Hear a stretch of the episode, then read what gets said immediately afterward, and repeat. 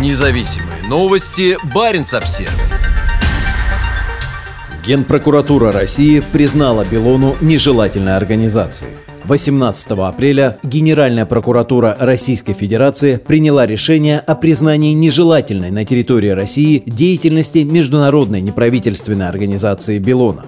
Деятельность Белоны, которая более 30 лет помогала решать вопросы радиационной безопасности и загрязнения окружающей среды в северных регионах России, по мнению Генпрокуратуры, направлена на подрыв российской экономики, дискредитацию проводимой органами власти внутренней и внешней политики, дестабилизацию общественно-политической обстановки в стране и представляет угрозу основам конституционного строя и безопасности Российской Федерации. Генпрокуратура считает, что вследствие деятельности Белоны формируется общественное мнение о несостоятельности российской природоохранной политики, а также некомпетентности российских газо- и нефтедобывающих отраслей, что направлено на прекращение взаимодействия с ними на международном уровне, вследствие чего в Генеральной прокуратуре Российской Федерации принято решение о признании деятельности фонда нежелательной на территории Российской Федерации. Термин «нежелательная организация» появился в российском законодательстве в 2012 году, и получение такого статуса влечет за собой заморозку счетов организации, запрет на проведение публичных мероприятий, а также запрет на хранение и распространение своих материалов, в том числе через СМИ. В случае продолжения работы вопреки запрету, организация заплатит административный штраф до 100 тысяч рублей, а сотрудники понесут уголовное наказание – штраф до 500 тысяч рублей, 5 лет принудительных работ или 8 лет лишения свободы. Менеджер Белона Фредерик Хауге в телефонном интервью Баренц Обзервер заявил, что его организация продолжит работу, несмотря на драматическое решение Москвы.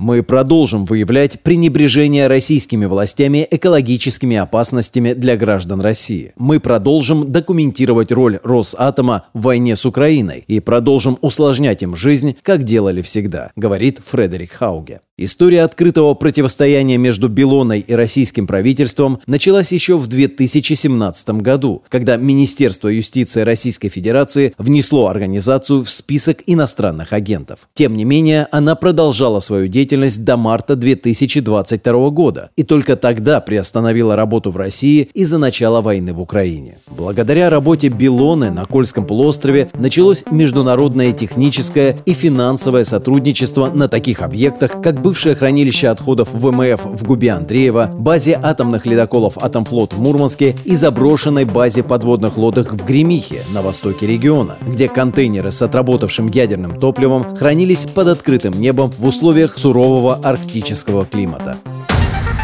Независимые новости. Барин обсервис